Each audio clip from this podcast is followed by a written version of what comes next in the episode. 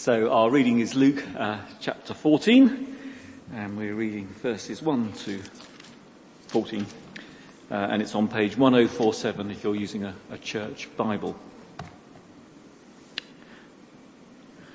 One Sabbath, when Jesus went to eat in the house of a prominent Pharisee, he was being carefully watched.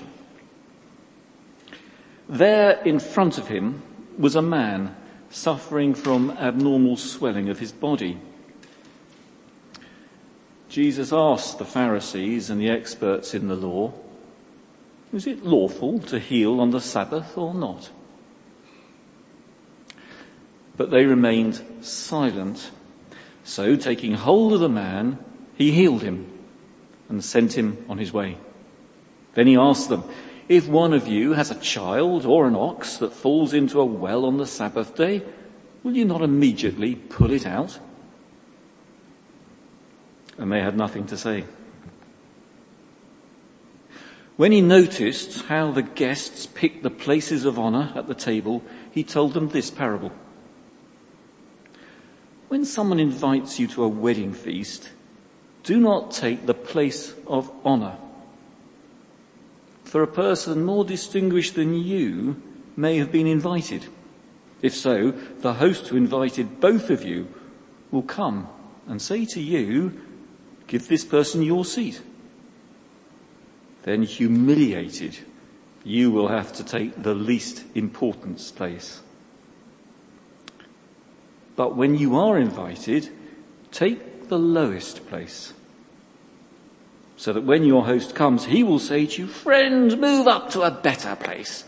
Then you will be honored in the presence of all the other guests, for all those who exalt themselves will be humbled, and those who humble themselves will be exalted. Then Jesus said to his host, when you give a luncheon or dinner, do not invite your friends, your brothers or sisters, your relatives or your rich neighbours. If you do, they may invite you back and so you will be repaid. But when you give a banquet, invite the poor, the crippled, the lame, the blind, and you will be blessed. Although they cannot repay you, you will be repaid at the resurrection of the righteous. Thank you, John, for reading for us. Let's, uh, let's pray together. So please would you speak to us through uh, your word, the Bible, this evening, and uh, where you lay your finger on something specific in our lives, we pray, Lord, you'd give us the strength to take the action we know we should for Jesus' sake. Amen. Well, a number of years ago now, I was uh, I was going for a run, and after about half an hour or so, my my heart started going really bananas, uh, very erratic, and I was feeling rather ill. So I stopped running. I walked home rather slowly. Next day, I went to the GP, got referred to the cardiologists, and they did tests, lots of tests. So not just the ECG, I had an echocardiogram, a stress test, a 24-hour ECG, an event monitor for a week, and uh, they could find absolutely nothing wrong. Whether that's still the case now, it's hard to say, but uh, uh, that was a few years back. And this evening we're looking at our hearts. Not our physical hearts, you understand, but actually the core of our being. And we're going to look at our hearts by looking at Jesus' heart. Because we're going to see this evening, although you think, well, that's all about Pharisees being awkward and asking difficult questions and so on, but actually we're going to be seeing about Jesus and his heart as we look at the passage this evening. And it all starts when Jesus is lured into a trap by the religious leaders. Um, it could get nasty, but he uses it to teach them and us about his way, about his heart, and he wants us to live in the same way. But first, uh, let's be clear, there is a, a, a trap, if you like, um, it's a setup. a trap laid for Jesus. So, uh, verse one there, on one Sabbath when Jesus went to eat in the house of a prominent Pharisee, he was being carefully watched. These days, there would be a camera in the smoke detector. But actually Jesus was being carefully watched. It's got, the, the word implies something about a covert operation. Um, they don't want him to know they're watching, but Jesus knows full well that they are watching. And right in front of Jesus, um, no coincidence, there in front of him was a man suffering from abnormal swelling of his body. He had dropsy most likely, which affects the body tissues, so the fluid there uh, is retained and you swell up, and he's probably terminally ill. These days he'd probably be down at the martlets, rather than just around on the edges of a dinner party. And it's a, an obvious setup. They're gagging to see if Jesus is going to heal on the Sabbath. Um, they know that. Jesus knows that. So he takes the bull by the horns. So you look at verse three. Jesus asked the Pharisees and experts in law, is it lawful to heal on the Sabbath or not? So if the answer to their question is uh, no, it's not lawful to, uh, to uh, heal on the Sabbath, then they're being unbelievably callous because there's a guy there who's probably heading for an early death, and they're saying you're not allowed to heal him today. I know you're here perhaps only today, but you're not allowed to do it today. So they're being really callous. But if their answer is yes, it is lawful to heal on the Sabbath, then they're breaking their own laws. So it's a no-win situation. And the law actually allowed them to heal an animal on the Sabbath. So if they're saying you can't heal on the Sabbath, then actually they're being, they're treating this guy worse than you would an animal. So verse four, they remain silent. And Jesus heals them and he sends them away out of harm's way. Healed there, by the way, means completely restored. It means totally well. It means not just on the way to recovery, but a wonderful miracle that we will want to praise God for and not just ignore it, but it's almost, Jesus heals him and then we go off and talk about something else, but let's not, let's not just ignore it altogether. This was something extraordinary for this guy and he is made whole, made well, and it's done instantly. It is a miracle, and we praise God for it. But it's not the main point. Because the main point here is Jesus' heart. Jesus' heart. Now, the Pharisees, the teachers of the law here, these professional religious guys, they're, they're more concerned about their own laws than for the man himself. They just didn't really care. They were being, frankly, rather callous about the whole thing. They cared for their laws, for their religion, more than they cared for this guy in his desperate situation. Just means, makes me wonder how much we really care for people. So to give an example, um, uh, Richard was here this morning, Richard Brunton, Living Hope Ministries, and um, we get a, a, first Friday of the month prayer thing through each month on the email. And uh, one day I was praying for the Philippines, and this is what a little entry for the Philippines. Um, this is a pastor speaking in the Philippines. Two months ago, I sold my car to help our people. Now my pocket is empty. I was expecting that we will be back in two months time into normal life. And it says, Pastor Johnny is feeling very discouraged and asked for prayer because he felt like giving up. Thanks for your prayers. There's a pastor who sold his car in order to care for his people. He's no Pharisee. He's got a good heart. He's got a heart like Jesus. And now he's in big trouble financially because he sold his prized possession in order to care for his people. And uh, uh, there are three things I think we can see here about Jesus' heart. Three things he wants us to be like too. So we're thinking this evening about Jesus' way. And the first one is that Jesus' way is a way of compassion. So you look at verses 1 to 6 here. Now, the passage doesn't use the word compassion, per se, but then it doesn't need to. Because it's a consistent undercurrent here going right the way through the whole passage. He has compassion on this man with dropsy who's uh, really ought to be down the road at the martlets. And the Pharisees, the religious guys, don't. If compassion clothed itself in a human body, someone wrote, and went walking around this earth, what would it look like?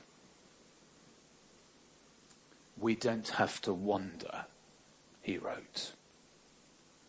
It's a glimpse into Jesus' heart, actually, isn't it?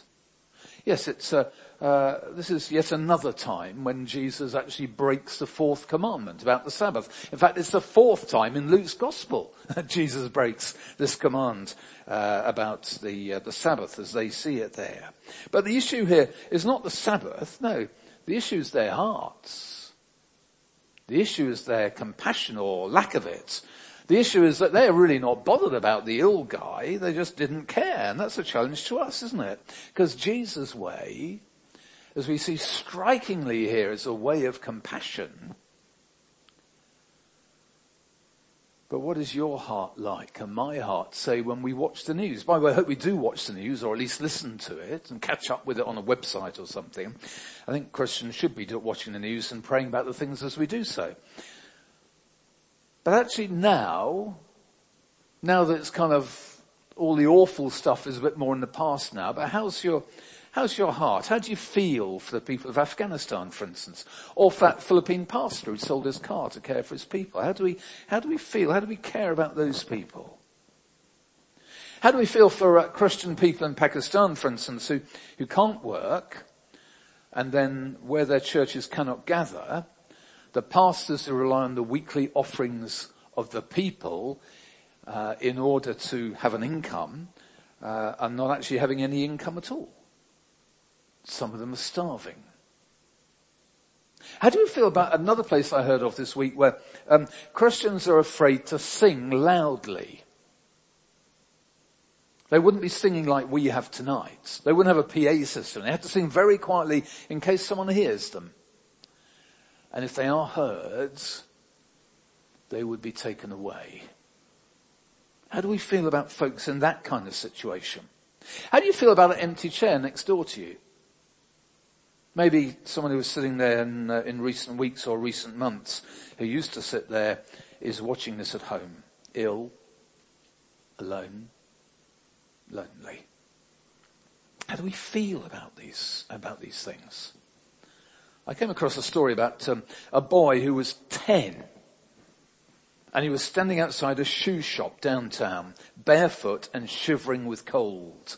And then a rather obviously well-to-do lady came by, uh, and she stopped and asked him what he was looking for in the window, and he replies that he wasn't looking for anything in particular, but he was asking God for a pair of shoes.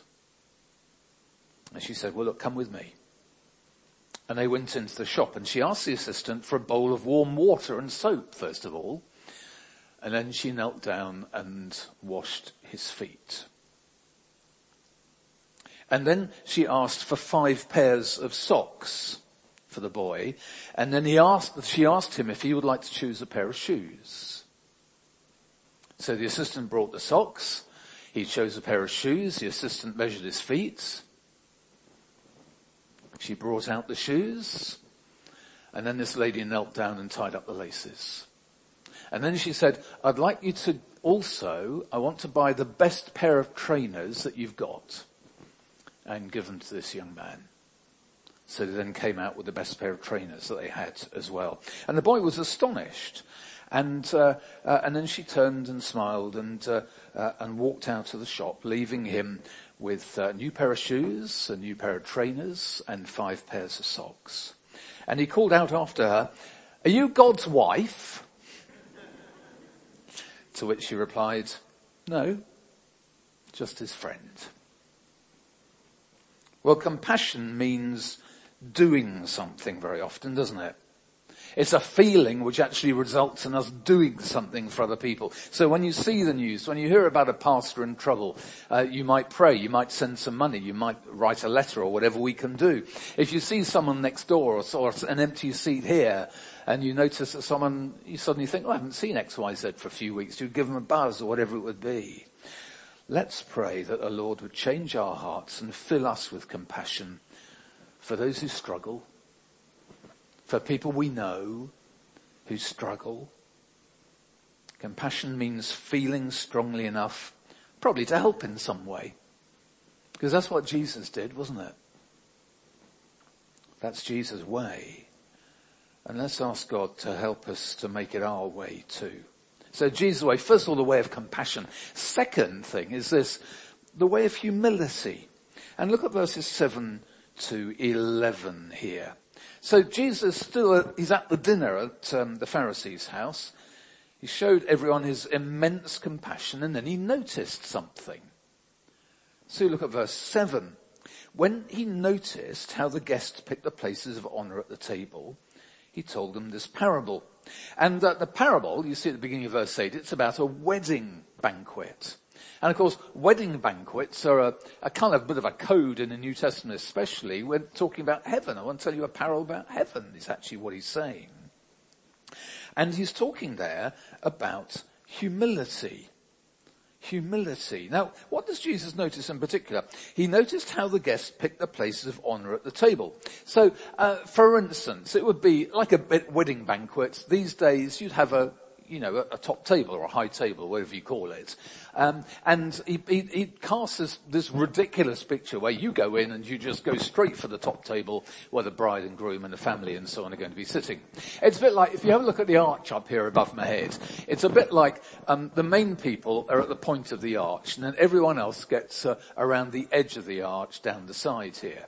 Now, in our culture, there's no way we'd go right up to there, would we? We wouldn't go up to where the, you know, the main people are. We would choose a place down here. And Jesus is saying, actually, you guys, when you arrived here, you were trying to get as near to the host as you could possibly get. That's what they did. So it's, it's actually, it's a little bit like, um, uh, it's kind of bustling your way in. Have you come across uh, Karl Power? Did you, did you uh, see him when he came out to bat for England at Headingley?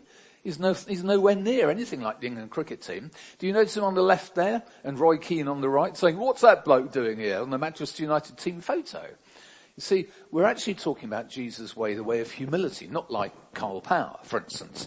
And, uh, uh, and, and was it the same guy who came in and bowled a ball at the Oval in, uh, in the Oval Test match this summer? Karl, it's getting beyond a joke. Okay, it was quite funny the first time. We wondered how you managed to do it, but uh, let's have some humility now, eh, shall we? That would be good. So, this parable is about humility and pride. And pride's an ugly sin, isn't it? Thomas Manton wrote this, other sins are against God's law, but pride is against God's sovereignty. C.T. Studd, God, God can do little with those who love their lives or reputations. Because the thing is, you see, humility is Jesus' way. Not seeking the highest honor, not seeking the best seat. Humility, as C.S. Lewis said, is not thinking less of yourself, it's thinking of yourself less. And of course, the person who nabs the seat at the top table is only thinking of themselves. It's a ridiculous situation. But spiritually, isn't that how we think? We still think, don't we? And so many of around us think that getting to heaven will be about, in some way about our achievements or our service or our niceness or my dog collar or the size of my church or my youth group or how well our small group's doing or whatever. And so in doing, when we think about those things, we're actually exalting ourselves, we're building ourselves up and thinking that somehow that'll make a difference. And it's painfully obvious to everyone else. And yet so often we just, often just don't see it. Spiritual pride. God is bound to accept me. It doesn't work like that, does it? And when we saw last week, was it last week, about the narrow door? It's walking in through the narrow door, the door of humility, no room for the baggage of pride and things like that. God will never ever accept you or anyone else on the basis of what you've done or how nice you are. I hope we all know that. It is simply His extraordinary and wonderful grace. And we need humility and we need reality and we need to understand that we're sinful creatures and not worthy of anything. Verse 11, for all those who, who exalt themselves will be humbled, Jesus says, and those who humble themselves will be exalted. In other words, it's those who humble themselves who recognize I'm not worthy of anything. And so we cry out to God for his mercy and we will be exalted by being given our place with Jesus in heaven. and yet we still don't believe it. We're very persistent in our pride, aren't we? We still don't believe it. I mean, and there are all sorts of people we see and we, we, we really value who don't believe it either. Athletes don't believe that, do they? All those who exalt themselves will be humbled and those who humble themselves will be exalted. The athletes we see playing football or rugby or running or whatever, politicians don't believe it. They don't believe what Jesus said in verse 11. Businessmen don't believe it. And it's very tempting for us not to believe it either. Those who exalt themselves will be humbled. Let those words of Jesus sink into our hearts. And those who humble themselves will be exalted. Let those words of Jesus sink into our hearts too. As someone wrote, that is Jesus' personal work and he will see to it. Jesus' way is a way of compassion, a way of humility, and the way of service, third. The way of service. And that's uh, verses 12 to 14. Walter Nishioka uh, was a, uh, a, resident of Hawaii and a regular customer at the Radisson Prince restaurant on Waikiki Beach in Hawaii. He'd had a brunch there every Wednesday morning for 22 years, obviously a creature of habit. And now, age 70, he had a serious kidney disease and he needed a transplant. There was a long-standing waiter at the Radisson Prince restaurant called Joe Ricasa. And when he heard that they couldn't find a match for Walter Nishioka and that in time he would die, then he wondered if he might just be the right tissue type. So he checked. And remarkably, extraordinarily, he was. And so he donated one of his kidneys to Walter Nishioka. And that is what you call service, isn't it? Hope you got a good tip. What exactly is Jesus saying here? Look at verse 12. Um, then Jesus said to his host, when you give a luncheon or dinner, do not invite your friends, your brothers or sisters, your relatives, or your rich neighbors. If you do, they might, may invite you back, and so you will be repaid. Does he really mean never invite your friends to dinner? Does he really mean never invite your family? Is that what he really means? Well, if we look more carefully, he's saying, uh, don't let your own desire to be invited to their place rule who you invite for Sunday lunch. He's saying stop being selfish about that, stop being proud about that, stop being self-centered about that. But verse 13, when you give a banquet, invite the poor, the crippled, the lame, the blind. You'll be blessed. In other words, invite those who can't pay you back. Invite those who aren't going to invite you back to their place the next week. Turn outwards. Specifically though, who do you invite for dinner or Sunday lunch? Um, is it always uh, family? It's a good thing to have family around, of course, isn't it? But how about inviting someone else as well, or another couple as well as that? Maybe a, a, maybe a new couple, maybe someone you're sitting next door to, maybe someone you've never seen before, but why not come for lunch next week or whatever it would be? Why not do that? Christmas is a special time, isn't it? Christmas is a special time for families. Apart from last Christmas, which for many of us got a bit cancelled in terms of seeing family, isn't it? It did for us. Weird Christmas, not having any of our children around. So we invited Matt and Steph round for dinner, Christmas lunch, and because uh, they were in the same position, and uh, lovely time. But over the years, when we have had family together on Christmas Day, we've always tried to invite some others as well. One or two or more and uh, to share the day with us. Um, I hope it's been good for them. It's certainly been good for us. And actually, you know, we still, uh, with, when there are children around, or if we're talking about Christmas, we'd still talk about people who've come for Christmas Day. It's been great. And it's service, isn't it? It's Jesus' way. It's just something, a little thing. It's just nice to do and to share with others. There's a proverb, isn't there, which uh, is this, no man's life is for his private use. And when I was at school, primary school, one of our houses was named after Elizabeth Fry. I mean, I'd say a house. It wasn't a boarding school or anything. It was just an ordinary little junior school. But one of them was called Elizabeth Fry. It was called Fry.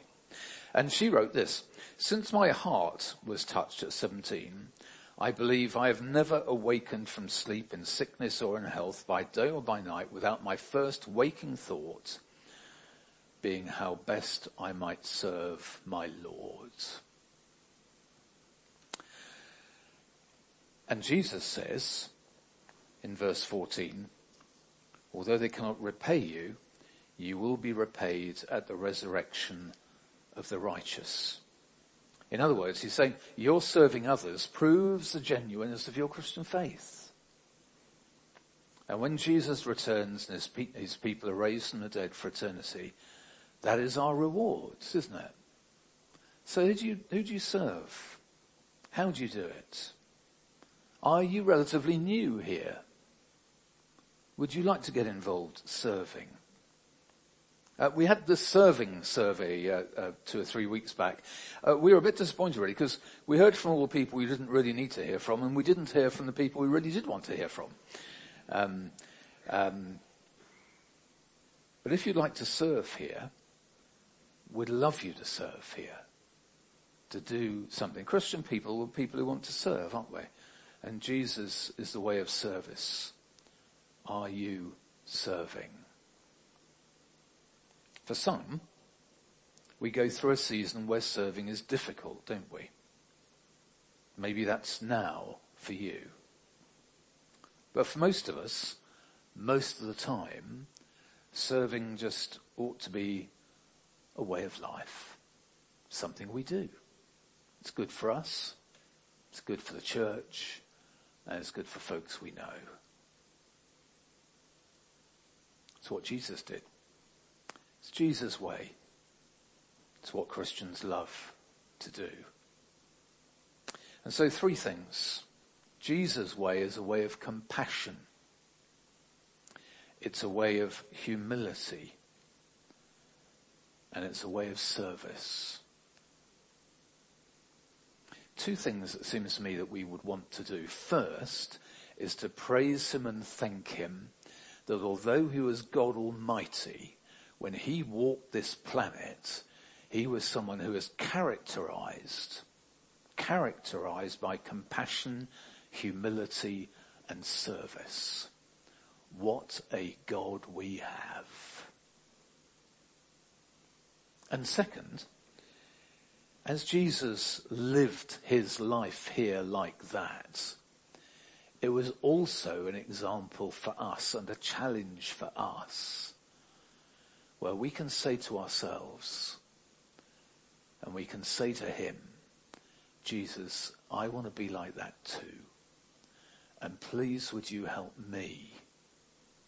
Please would you help me today to be someone who, like you, lives a life which is the way of compassion and humility and service.